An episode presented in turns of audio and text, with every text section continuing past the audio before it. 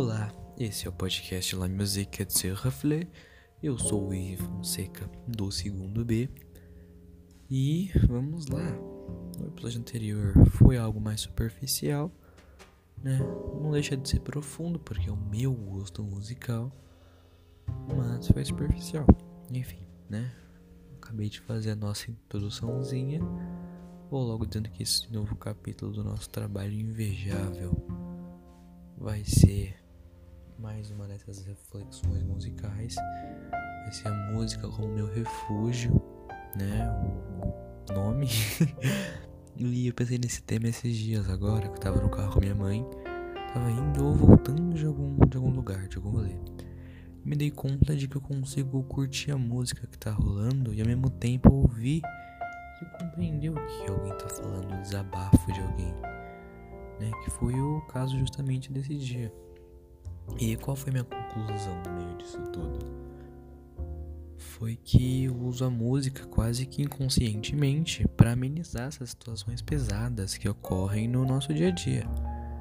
Eu comentei no episódio anterior que eu tô sempre ouvindo alguma coisa, sempre ouvindo alguma música.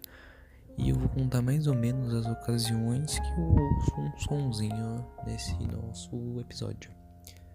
É, a música sempre me, acal me acalmou, sempre teve comigo nos meus piores e melhores momentos.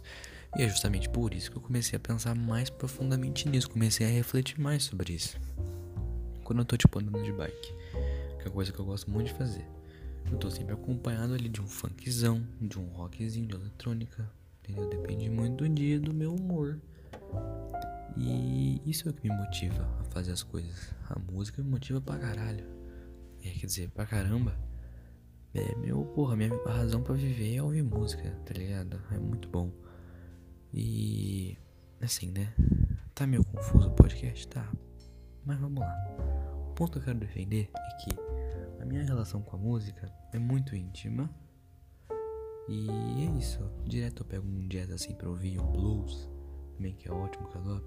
Eu fico ali o que? De olhos fechados, prestando bastante atenção os instrumentos que estão compondo aquela obra de arte audível. Porque tu pega um jazz, é só instrumental, tu pega um blues, tem a voz instrumental. Né? Enfim. E quanto mais você se concentra nessa análise, mais detalhes você consegue captar. E é muito legal isso, porque a gente está tão acostumado a viver no automático que acaba que a gente não relaxa totalmente nossos momentos de entretenimento, sabe? De, de relaxamento mesmo. A gente faz tudo no impulso, não presta atenção nas coisas e nada, sabe? Mesmo sendo algo muito simples, como prestar atenção na composição da música. Isso é um mero detalhe? É um mero detalhe.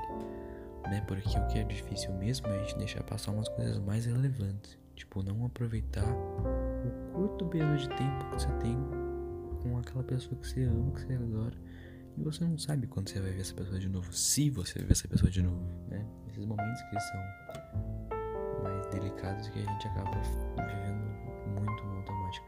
Mas enfim, ela já me perdi de novo. É, a música causa essas reflexões muito loucas em mim.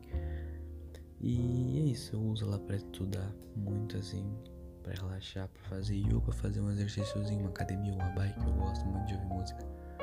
Uso também para aguentar meus pais desabafando sobre a relação deles, porque cada um fala uma coisa, eu coloco a música ali no, no rádio do carro, eles vão falando e eu vou ouvindo os dois ao mesmo tempo, e aí é incrível, entendeu?